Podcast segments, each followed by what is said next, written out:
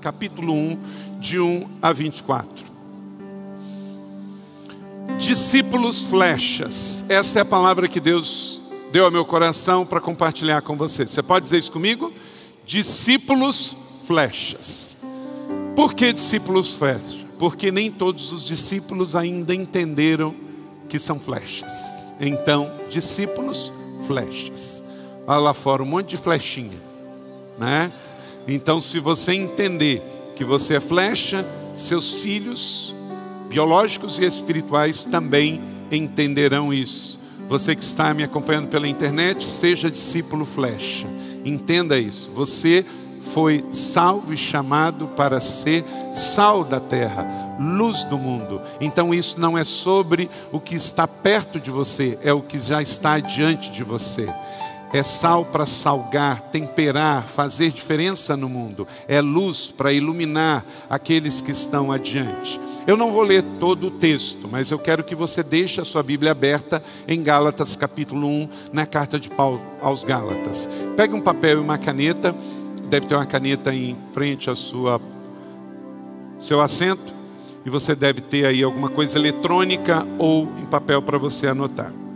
Gálatas capítulo 1, de 1 a 24. Discípulos flechas, eles entendem o seguinte: discípulos flechas espirituais entenderam que o chamado vem antes de vontades e desejos. Você pode dizer isso comigo? Discípulos flechas espirituais entenderam que o chamado vem antes de vontades e desejos. Olha só, não é que vontades e desejos sejam ruins. Você pode ter muitas vontades e desejos bons. Mas eu preciso entender que o meu chamado vem antes da minha vontade, vem antes do meu desejo. Porque a percepção espiritual é que o chamado vem primeiro e vem mais forte. Isso não tem nada a ver com você ser remunerado pela igreja ou não. Você pode ser remunerado pela igreja para ser um discípulo flecha. Temos muito aqui. Mas temos muito mais que não são. E devem ter a mesma mente, o mesmo coração, o mesmo entendimento. Que independente de você ser remunerado ou não para o exercício do ministério, você entende que o chamado vem antes do seu desejo e da sua vontade. Você pode ter um desejo, pode ter uma vontade, mas vai ficar evidente para você que antes disso é você obedecer e dar uma resposta, um sim para o Senhor naquilo que Ele te chama a fazer. Lucas 4,43 respondeu Jesus. Leia comigo esse texto antes da gente trabalhar os princípios em Gálatas, todos juntos. É necessário que eu pregue as boas novas do reino de Deus em outras cidades também, porque para isto fui enviado. Enviado. A palavra enviado no grego é Siloé. Siloé. Por isso que tinha um poço lá, o poço dos enviados, poço de Siloé, lá em Jerusalém. Jesus também, ele tinha essa convicção, ele sabia que ele tinha sido enviado. Ele foi enviado do céu para a terra e ele não podia ficar na terra só num lugar, porque ora ele estava enviado para Jerusalém, ora ele estava enviado para Galiléia, ora para Nazaré, ora para Betânia. Ele tinha essa percepção de que a sua vontade não era a coisa mais importante. Tanto é que na cruz ele falou de uma vontade. Qual era a vontade? Descer da cruz. Passa de mim este cálice, passa de mim esse momento. Não foi saboroso para Jesus passar pelo Calvário. Então, Pai, se possível, passa de mim. Ele tinha um desejo, um desejo lícito, mas ele entendeu que ele era enviado. Então ele diz: cumpra-se em mim a tua vontade. Maria não entendeu mas ela também disse: cumpra-se em mim a tua vontade. Então, um discípulo flecha, ele tem essa consciência de envio. Ele pode ter gostos, desejos, preferências, vontades, mas ele tem a convicção de que o envio vem primeiro, o chamado, e ele então responde para Deus. Isso não tem a ver com idade, isso não tem a ver com posição social, isso não tem a ver com de onde vem a fonte de remuneração, tem a ver com um coração que entende o que Jesus também entendeu. É necessário que eu pregue boas novas do reino de Deus em outras cidades, porque para isso eu fui enviado. Então, essa convicção que vem do céu para nós de um chamado gera a gente colocar o chamado na frente do gosto, da preferência, das vontades, por mais lícitas que elas sejam. Você não acha que Jesus não gostaria de ficar sempre em Betânia? Betânia ele tinha casa, ele tinha unção, ele tinha pão, ele tinha vinho, ele tinha amigos, ele tinha irmãos, amigos que ele amava tanto que ele chorou ao saber que um deles havia morrido. Claro que Jesus gostaria de ficar sempre em Betânia, mas não poderia por causa do envio. Então, mais importante do que gostar de onde você está, você tem que dizer sim ao seu chamado. Porque você é flecha, porque você entendeu o chamado. Paulo também experimentou isso. Neste texto, olha o que está escrito no verso 17 e 18. Logo, isso aqui foi logo depois da conversão de Saulo para Paulo. Respondeu Paulo: Tampouco subi a Jerusalém para ver os que já eram apóstolos antes de mim, mas imediatamente fui para a Arábia, tornei a voltar a Damasco e depois de três anos subi a Jerusalém para conhecer Pedro pessoalmente e estive com ele 15 dias. Faz assim com seu dedinho, depois de três anos. Você imagina que espera difícil, gente três anos. Paulo já tinha ouvido falar de Pedro o tempo todo. A gente não fala de Pedro aqui no Alto de Páscoa? Você imagina o quanto que Paulo, Saulo, ouviu falar de Pedro? Pedro, o líder, o de coração apaixonado, aquele que quase cortou a cabeça do soldado romano porque prendeu Jesus. Eu quero conhecer esse cara. Esse cara que Jesus conversou tanto com ele, esse cara que Jesus restituiu para ele a bênção, esse cara que disse três vezes que amava o Senhor, eu quero conhecê-lo, mas ele teve que esperar três anos. Três anos. Então, era um desejo lícito, não era? Saulo ouviu falar dele, se converteu, agora ele era um cristão, era lícito ele ir para Jerusalém e conhecer Pedro e conhecer os outros irmãos. Você não imagina ele não teria curiosidade de ir lá ver a sepultura? Porque naquele momento a sepultura era um ponto turístico enorme, não é? Sepultura vazia. Não tem a dificuldade que tem hoje de saber onde era, onde não era, onde era, onde não era. Estava lá, era fácil de ir. Então era lícito Saulo querer ir, Paulo querer ir a Jerusalém. Mas Deus falou com ele: você tem que esperar três anos. Sabe por quê? Porque o chamado vem antes da vontade, antes dos desejos. E este homem soube esperar. E porque ele esperou, o evangelho se difundiu em toda aquela região. Três anos ele foi para a Arábia. Então, o discípulo flecha, como Jesus entendeu e disse que ele era enviado, como Paulo entendeu e soube esperar três anos, essa herança é sobre nós, é sobre esta casa. Esta casa não é de filhos independentes, autônomos, que cada um faz o que quer, a hora que quer e vai para o lugar que quer. Sabe por quê? Porque a gente não chega a lugar nenhum. É uma casa de envios. Então, o discípulo flecha entende: olha, eu tenho essa vontade, mas isso não é mais importante. O mais importante é o que a minha casa, o que os meus pais, o que a minha liderança entende, para que juntos a gente possa ser efetivo, eficaz e eficiente. Porque não somos um organograma de vaca, tudo dividido em pedaços. Nós temos um alvo e o nosso alvo é o mesmo que Jesus falou: pregar as boas novas do reino de Deus. Você sabe por que, que nem todo mundo está no núcleo? Porque nem todo mundo entendeu que é discípulo flecha. Mas quem está no núcleo precisa deixar isso claro para o todo. Porque somos enviados? Porque o Senhor assim nos fez. Em Efésios capítulo 4, eles fala de dons de governos, do verso 11, 12 e 13. E ele designou alguns para apóstolos, outros para profetas, outros para evangelistas, outros para pastores e mestres. Para um fim em si mesmo isso? Será que Deus fez pastor para ser pastor, profeta para ser profeta, evangelista para ser evangelista, mestre para ser mestre? Não, olha só, qual é o alvo dos cinco dons de governo? Olha só, é para ser enviado.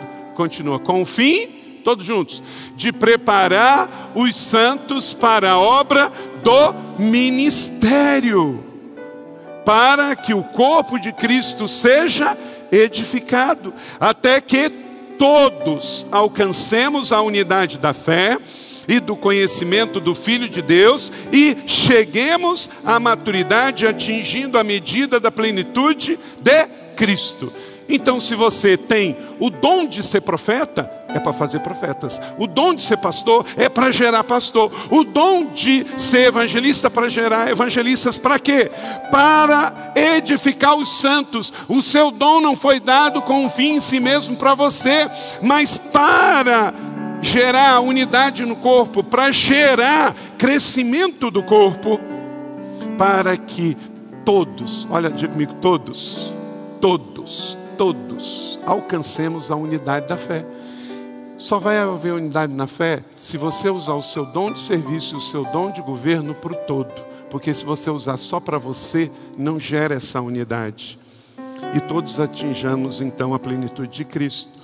Então, querido, olha para cá. Os dons são meios para que o discípulo seja preparado e a igreja seja edificada. O seu dom, por mais bonito que seja, por mais joia que seja, ele não é um fim em si mesmo, ele é um meio para que o todo seja edificado. E a Escritura? Ela tem um fim em si mesmo também? Você já percebeu que tem igrejas que elas estudam, estudam, estudam, estudam, estudam a Bíblia? Até parece que quando chegar no céu vamos dar aula para Jesus. Você sabia que o objetivo não é estudar a Bíblia? Olha só. Leia comigo 2 Timóteo capítulo 3, 16 e 17. Todos juntos. Toda a escritura é inspirada por Deus e útil para o ensino, para a repreensão, para a correção e para a instrução na justiça. Acabou aí o verso? Não. Então, para que, que o ensino foi dado? A repreensão, a correção e a instrução. Leia comigo para que o homem de Deus seja apto para e plenamente preparado para toda boa obra. Olha que coisa extraordinária, irmão. Querido discípulo Flecha, você não ganhou um dom para terminar nele mesmo, mas para que o todo seja inspirado e edificado. A Bíblia que temos não é só para ser lida e estudada, é para que ela seja um meio para que vidas sejam transformadas. Então, a grande questão não sou eu, o que eu faço ou o que eu sei, mas é o que eu faço com o que sei e o que sou dons e habilidades para que o reino cresça. Por isso a igreja não é o ponto de chegada, é o ponto de partida. Por isso que o reino não é sobre mim, é sobre o outro. Por isso a eclesia é os chamados para fora. Não somos um clube social. Isso aqui não é um supermercado de gente, não é uma organização gospel. Isso aqui é uma plataforma de envio.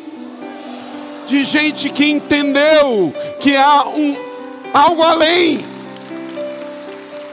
Não faz nenhum sentido.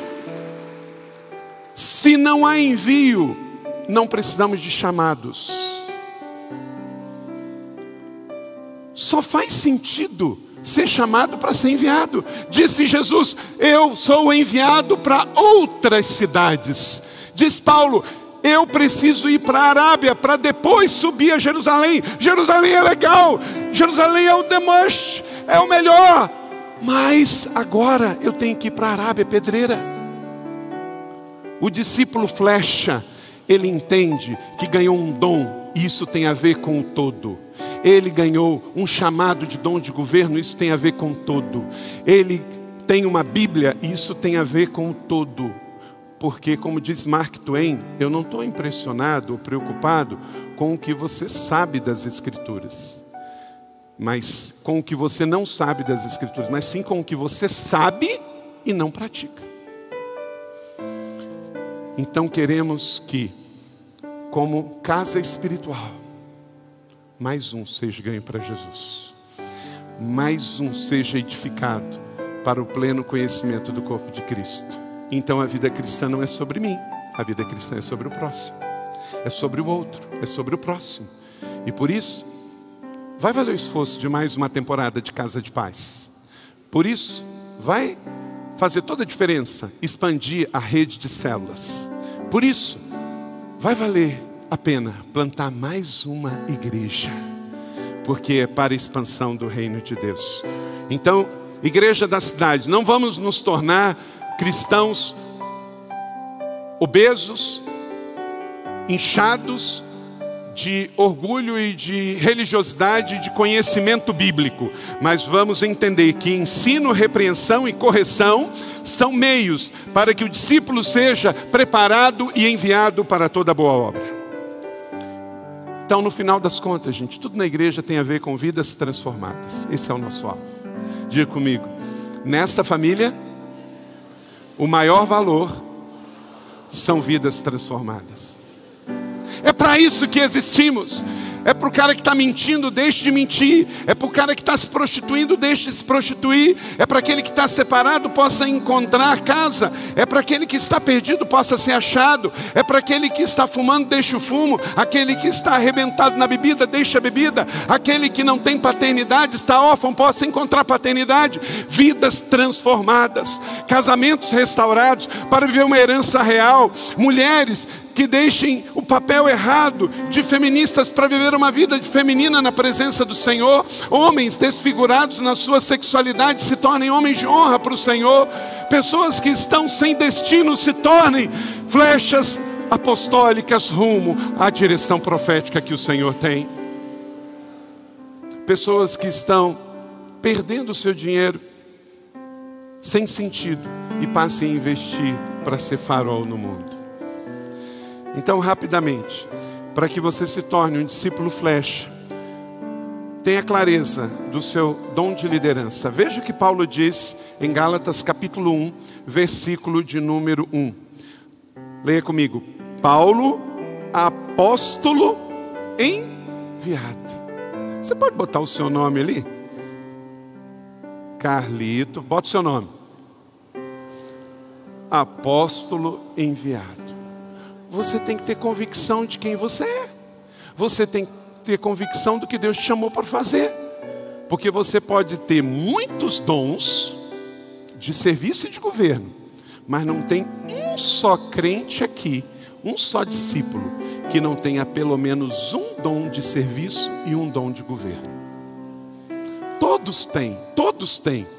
E você não pode ter convicção por outro, você tem que ter por você. Paulo ele tinha isso, por isso ele era um discípulo flecha, por isso ele não podia ir para Jerusalém antes da hora, porque ele sabia que Jerusalém era bom, mas não era bom para ele. Olha para cá, nem tudo que é bom é bom para você. Jerusalém era ótimo, mas não era para ele. Agora, ia ser depois. Então não tope só porque alguém te chamou não vai só porque todo mundo está indo. Esse é o primeiro princípio. Tenha clareza do seu dom de liderança. Porque quem sabe quem é, não vai a qualquer lugar. Quem sabe o que tem, não aceita qualquer coisa. Quem se vende barato é porque não sabe quanto custa. Um discípulo flecha, sabe que foi comprado com sangue, o sangue do cordeiro, por isso a manjedoura está vazia por isso.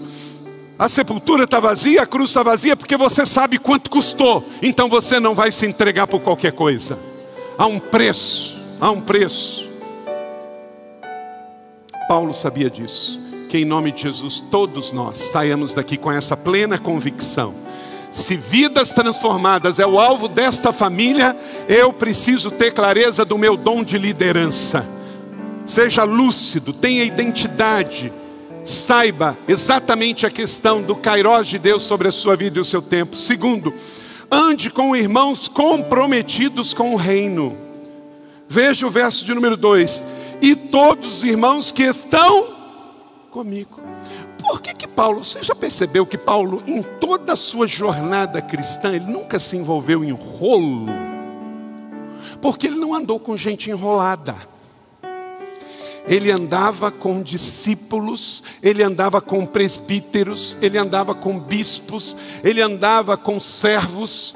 Quando ele se despede lá em Éfeso, no porto de Mileto, ele fala de teologia, ele fala de missão da igreja, e no final ele chora e ele diz que a coisa mais difícil de sair de lá foi a questão dos relacionamentos com os seus filhos espirituais e o choro que ele teve. Paulo evangelizou a todos, gregos, romanos, árabes, todo mundo, porque em matéria de evangelismo ele não deixava escapar ninguém. Mas para relacionamento, ele andou com gente que tinha a mesma fé, o mesmo coração, a mesma identidade que ele. Porque todo mundo vê os resultados. Ele se tornou o maior escritor do Novo Testamento, dos 27 livros, escreveu 13, o maior teólogo, se tornou o maior missionário, o maior pregador. Mas por quê? Por causa dos seus relacionamentos. Ele sabia com quem andava. A minha pergunta é: com quem que você está andando? E com quem você vai deixar de andar? Porque se você entende que você é uma, um discípulo flecha, tudo que você tem é meio. A sua Bíblia é um meio para você levar a edificação do corpo de Cristo. O seu dom é um meio que o Senhor deu para você levar a edificação do corpo de Cristo. O seu alvo é vidas transformadas. Então, cuide com quem você anda. Porque relacionamentos é tudo. Olha para cá. Relacionamentos podem te elevar mas relacionamentos podem te derrubar. Então veja com quem que você vai andar. Para evangelização, todos. Mas para comer na sua mesa, para intimidade, para discipulado, para receber, para receber influência, seja seletivo. E aí você já aprendeu que só os satisfeitos são seletivos. Só quem anda de tanque cheio pode escolher com quem anda. Amém? Três, demonstre ter um testemunho de vida transformada, porque isso vai mostrar que você é farol, o quanto você estava nas trevas, mas hoje o quanto você brilha. Verso 4: Jesus, que se entregou a si mesmo por nossos pecados, a fim de nos resgatar. Diga comigo, resgatar. Quem foi resgatado aqui? Meu irmão, onde você estava há cinco anos atrás? Você tem que lembrar que foi esta casa que foi instrumento para hoje você estar tá aqui. Onde você estava dez anos atrás? Houve um resgate. Só há resgate de alguém que estava perdido, de alguém que estava se arrebentando. Fomos resgatados. Então demonstre isso dessa presente era perversa, segundo a vontade de Deus. Você foi resgatado para resgatar. Então, Vamos juntos. Não só a juventude é leve fazer o resgate, vamos todos, porque fomos resgatados para resgatar. Ninguém pode dar o que não possui. Então, o testemunho de uma vida transformada vai gerar isso. Que nas suas redes sociais se evidencie a sua vida transformada. Por que, que não precisa-se de um espaço para mostrar uma bebida alcoólica na sua rede social? porque bebida alcoólica na sua vida faz parte do seu passado. Ela não é o seu destino. E você quer mostrar na sua rede social o seu destino, não o seu passado. Você quer mostrar para que que você foi resgatado e não o seu passado. Quarto, ande na verdade do real evangelho. Tem muito fake inclusive em nome do Evangelho, versos 6 a 7. Admiro que vocês estejam abandonando tão rapidamente aquele que o chamou pela graça de Cristo para seguirem outro Evangelho, que na realidade não é Evangelho. Meu irmão, olha para cá. Jesus nos advertiu isso, Paulo nos advertiu isso. Temos que cuidar, porque tem pessoas que se convertem ao Evangelho, mas com o passar do tempo começam a se desvencilhar do verdadeiro Evangelho. Então mantenha-se na luz, mantenha-se no Evangelho de Cristo. Não há outro Evangelho, tudo é anátema. Só há uma Bíblia, só há um Evangelho, só há um batismo para a salvação, um batismo no Espírito para a glorificação. Então viva isso, entenda isso. Ande no real Evangelho. Passa uma lupa, o que serve e o que não serve. Tem coisa de, tem nome de Deus que não é Deus. O Senhor não disse que no dia do juízo Ele não vai separar aqueles que dizem Senhor, Senhor, mas não são? Ué, gente, esse povo está dentro das igrejas evangélicas, porque só chama de Senhor quem se diz servo. Então, à medida em que os tempos avançam, a igreja saudável, como a igreja família e ser, vai precisar de mais discernimento. Nem tudo que é impresso em livros, nem tudo que está nos canais de YouTube, nem tudo que está nas redes sociais serve para você. O mundo jaz no maligno, mas você já está fora deste mundo no sentido de resgate. Não é que você é melhor ou pior, nós não somos. Somos pobres, pecadores. Se não fosse Jesus, todos nós iríamos para o inferno. Mas nós agora damos testemunho de vida transformada. E quem tem testemunho de vida transformada, escolheu seguir o Evangelho do nosso Senhor Jesus Cristo. Muitos estão abandonando o Evangelho. Você conhece isso? Muitos estão seguindo outro Evangelho. Você conhece isso? Mas isso não diz respeito a você e seus discípulos na família C, amém? As suas células escolheram seguir o Evangelho de Jesus, e as suas células escolheram ser células que também são apostólicas, com discípulos enviados. E sabe o que, que Paulo disse aqui? Que quem deixa de seguir o Evangelho, ou quem segue um falso Evangelho, perverte o Evangelho. Você já percebeu que tem gente dando mau testemunho e desviando os outros? Porque é isso que acontece. São três estágios que Paulo está dizendo aí para a família e ser cuidar, para não deixar de seguir o Evangelho. Você que está lá em Caraguá, você que está lá em São Paulo, você que está no ABC, você que está em Resende, você que está lá na Serra da Mantiqueira, Paulista ou Mineira, você que está aqui em São José, Cuidado, para não esfriar, ele fala, cuidado aí para não esfriar, é a primeira questão, não abandone. Então não abandone o real evangelho, não siga um falso evangelho e não perturbe o evangelho. Não é isso que está aí? Então que em nome de Jesus sejamos encontrados fiéis, fiéis, fiéis. A igreja não é um supermercado de gente, é uma oficina de transformação de vidas. E para isso nós temos que estar com o evangelho certo. Hoje temos evangelhos distorcidos da verdade, baseados em ideias, sonhos e pesadelos de muita gente. Mas só o evangelho de Jesus é que permanecerá, que como Paulo diz, vai nos enviar como cartas vivas de Cristo. Quinto, zele para não confundir o místico com o espiritual. Verso de número 8. Mas ainda que nós ou um anjo do céu pregue o evangelho diferente daquele que nós pregamos, seja amaldiçoado. Muito cuidado que, até isso Paulo adverte, cuidado que tem gente muito mística e muito mágica. No judaísmo tem misticismo, no cristianismo tem misticismo, no meio evangélico tem misticismo. Muito cuidado para nada te. Nós queremos o espiritual e o sobrenatural de Deus, amém? Mas ele é pautado na palavra da verdade, não em nada que é místico ou mágico gospel.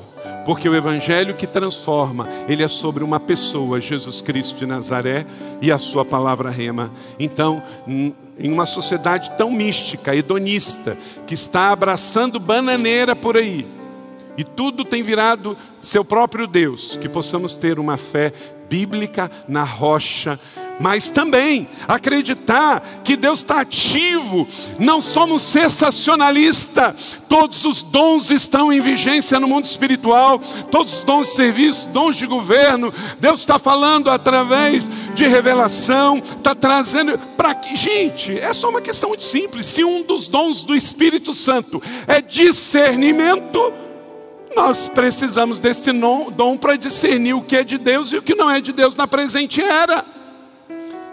Que Deus traga palavras de conhecimento e espírito de discernimento para podermos discernir aquilo que é de Deus nesse presente tempo e sermos uma igreja saudável, que possa entregar pães frescos no Espírito e não nos confundirmos com o misticismo barato de um evangelho de liquidação, porque só o evangelho sobrenatural de Deus transforma as pessoas. Há palavras proféticas que têm se cumprido sobre nós nesta casa, de que pessoas têm estado já curadas ao chegar no estacionamento. Nós tivemos no Alto de Páscoa um testemunho de uma mulher, não foi pastora, que chegou aqui doente e ao desembarcar aqui, porque Deus já disse isso, e como o pastor Fabiano falou, nós cremos que Deus tem mais visão para cegos, audição para surdos, ressurreição de mortos.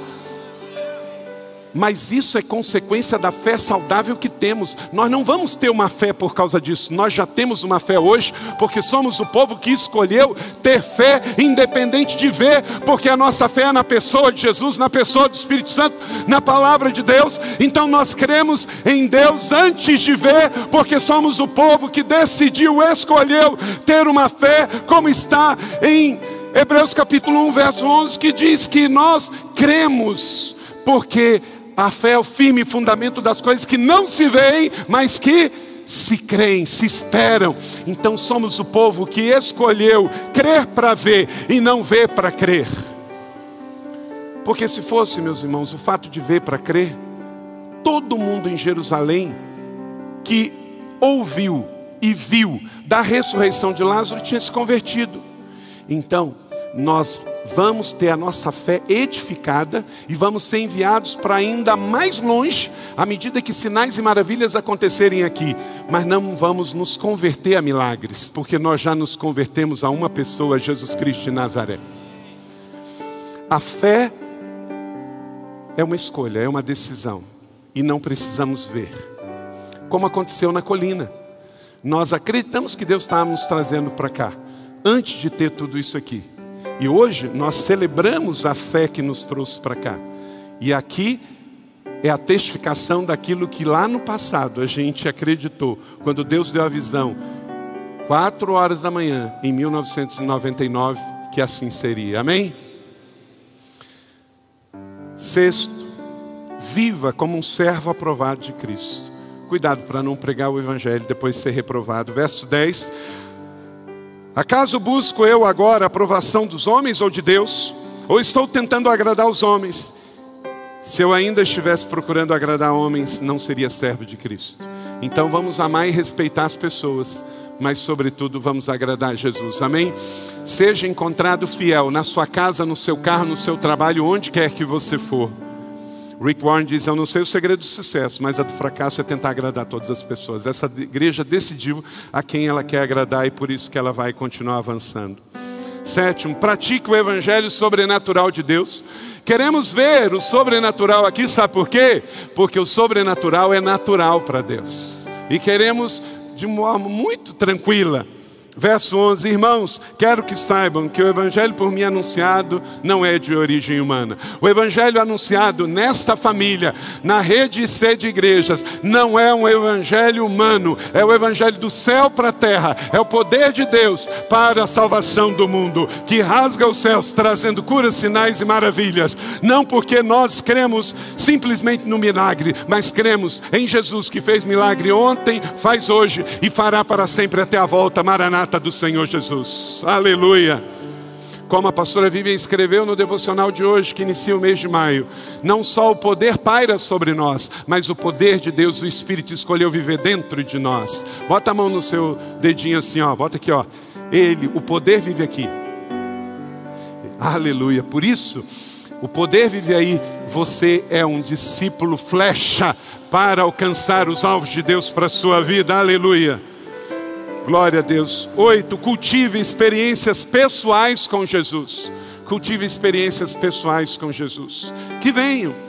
E você tem histórias para contar, testemunhos para contar. Um discípulo flecha, ele tem histórias para contar. Verso de número 12: Não recebi de pessoa alguma, nem foi ensinado, pelo contrário, recebi de Jesus por revelação. que em nome de Jesus o Senhor nos dê pelo seu Espírito sonhos, visões, revelações. E porque o Espírito Santo está dentro de você e veio dele, você vai ter discernimento para discernir, vai ter palavra de conhecimento para poder receber, mas que venha muitas experiências pessoais. Igreja da cidade não é formada de discípulos maracujá de gaveta, seco, né? Pelo contrário, aqui é tudo árvore que está plantada junto à ribeira d'água, que dá frutos na estação própria e o que faz prospera. Você tem história para contar porque você tem experiências com Jesus. Aleluia. Nove, supera a sua, re, sua herança de religiosidade. O discípulo flecha, ele já vive em outra estação, ele está em outro nível. Religiosidade ficou para os órfãos. Você é filho satisfeito e bem resolvido. Verso 13 e 14.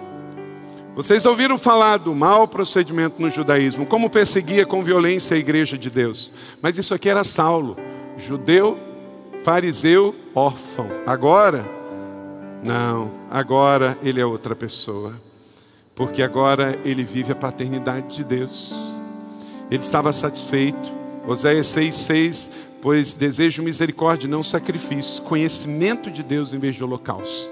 Ele deixou o tempo da religiosidade estéreo, onde ele matava em nome de Deus, agora ele é perseguido em nome de Deus. Então, supere sua herança de religiosidade. Não importa se você passou por uma igreja muito religiosa, seja na vida, na sua infância, na sua juventude, mas hoje você está numa casa de família, de muitos irmãos, que não é perfeita, mas escolheu seguir o perfeito. E quando o perfeito, sobretudo, se manifestar, toda a imperfeição da família se desaparecerá. Então, vamos ajudar os mais fracos, vamos ajudar uns aos outros, amando, perdoando, sem religiosidade, sabendo que somos filhos de uma mesma família e temos uma herança para receber na terra e nos céus. Amém? Décimo e último respeite o tempo e os processos no serviço cristão. Verso de número 17 e 18. Esse texto que eu li no início, leio aqui de novo, aplicando numa outra realidade. Há tempo para todas as coisas. Tempo de ser discípulo aprendiz de uma célula. Tempo de liderar uma célula. Tempo de ser coordenador de uma célula. Tempo de ser supervisor de uma rede de célula. Tempo de ser um discípulo que fica tempo de ser um discípulo enviado, tempo de ser obreiro, tempo de esperar o processo para se tornar um pastor ordenado, tempo de ser enviado para fora, tempo de ser enviado para perto. Se você não respeitar os times, os processos de Deus, você pode ser uma pessoa muito habilidosa, mas por questão de tempo vai se perder, porque Deus não está atrás de pessoas capacitadas, ele está atrás de servos obedientes, discípulos que saibam: se é para ir, eu vou, se é para ficar, eu fico, mas eu quero estar no centro da vontade de Deus. E oh, oh, o centro da vontade de Deus numa família se manifesta através de pais. Na família biológica, seus pais estão sob a direção de Deus para a sua família. É muito interessante, gente. É muito interessante. Quando eu vejo filhos rebeldes dentro da igreja que querem que as suas esposas os obedeçam dentro de casa. Se você não acredita no princípio de honra e liderança da família espiritual, como é que você vai copiar isso para a sua família biológica, se a sua família biológica nasce dentro do princípio da espiritualidade da Bíblia? Todo o filho espiritual que transgride e é rebelde para com a liderança espiritual da igreja, não pode usar o mesmo princípio espiritual para dizer que na sua casa quem dá a última palavra é você como o homem. E ainda diz assim: não, porque na Bíblia diz que a mulher tem que submeter ao marido. Ué, mas por que isso serve para a sua família biológica e não serve para a igreja? O princípio é um só, gente, é um só. Nós cremos que a primeira instituição é a família biológica. E Deus deu ao homem a primazia a primícia da criação, e dela e dele tirou Eva. E aí os dois passaram a liderar a família biológica. Homem e mulher juntos. E deste mesmo princípio da família biológica tirou a família espiritual. Então é muito comum, nesses tempos tão desafiadores, membros de igreja. Não, mas quem disse isso? Eu vou fazer o que eu quero. Quem disse que o pastor que vai dizer? Quem disse que o líder da igreja vai dizer? Afinal de contas, eu tenho o Espírito Santo, eu sou autônomo. Aí ele chega dentro de casa, a mulher vira e fala: Então, a partir de hoje eu vou trabalhar fora mesmo contra você. Ah, não, mas espera aí, a Bíblia diz. Ué, mas que contrassenso. Sabe o que, que você está recebendo em casa? A colheita da semente que plantou dentro da igreja. Não há espírito de confusão. Família biológica, família espiritual, todas estão linkadas a um modelo só: Deus que é Pai. Então, da mesma maneira que uma família biológica pode ficar doente, uma família espiritual pode ficar doente. Mas aí nós temos que entender que a família biológica, a família espiritual precisa de cura. Mas só há empoderamento quando há unidade e submissão ao princípio de Deus da família, ao princípio de Deus para a família espiritual. Rebeldia não cabe na família biológica, não cabe na família espiritual. E autonomia não combina com a palavra família. Porque quando diz família, fala de unidade, consenso, segurança.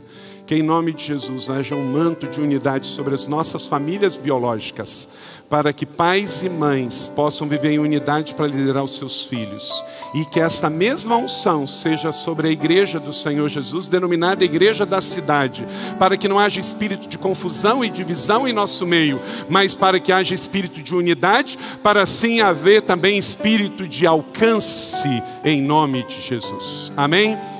que todo espírito de orfandade caia fora. Respeite os tempos e processos no ministério e serviço cristão. A missão pode ser para mim, mas não agora, como foi para Paulo. Você pode ser a pessoa certa no lugar errado. Seja a pessoa certa no lugar certo, no tempo certo. Queira ser a pessoa certa no tempo certo. Amém? Nem tudo que é bom é bom para você. Queira o que é bom e que é de Deus para você hoje e mantenha claro o seu testemunho de fé. No final das contas, o texto termina dizendo assim: a banda pode subir, verso 23 e 24.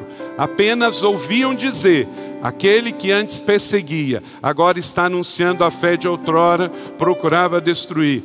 E o que, que acontecia por causa disso? Porque Paulo era um discípulo enviado, um discípulo flecha, glorificavam a Deus por minha causa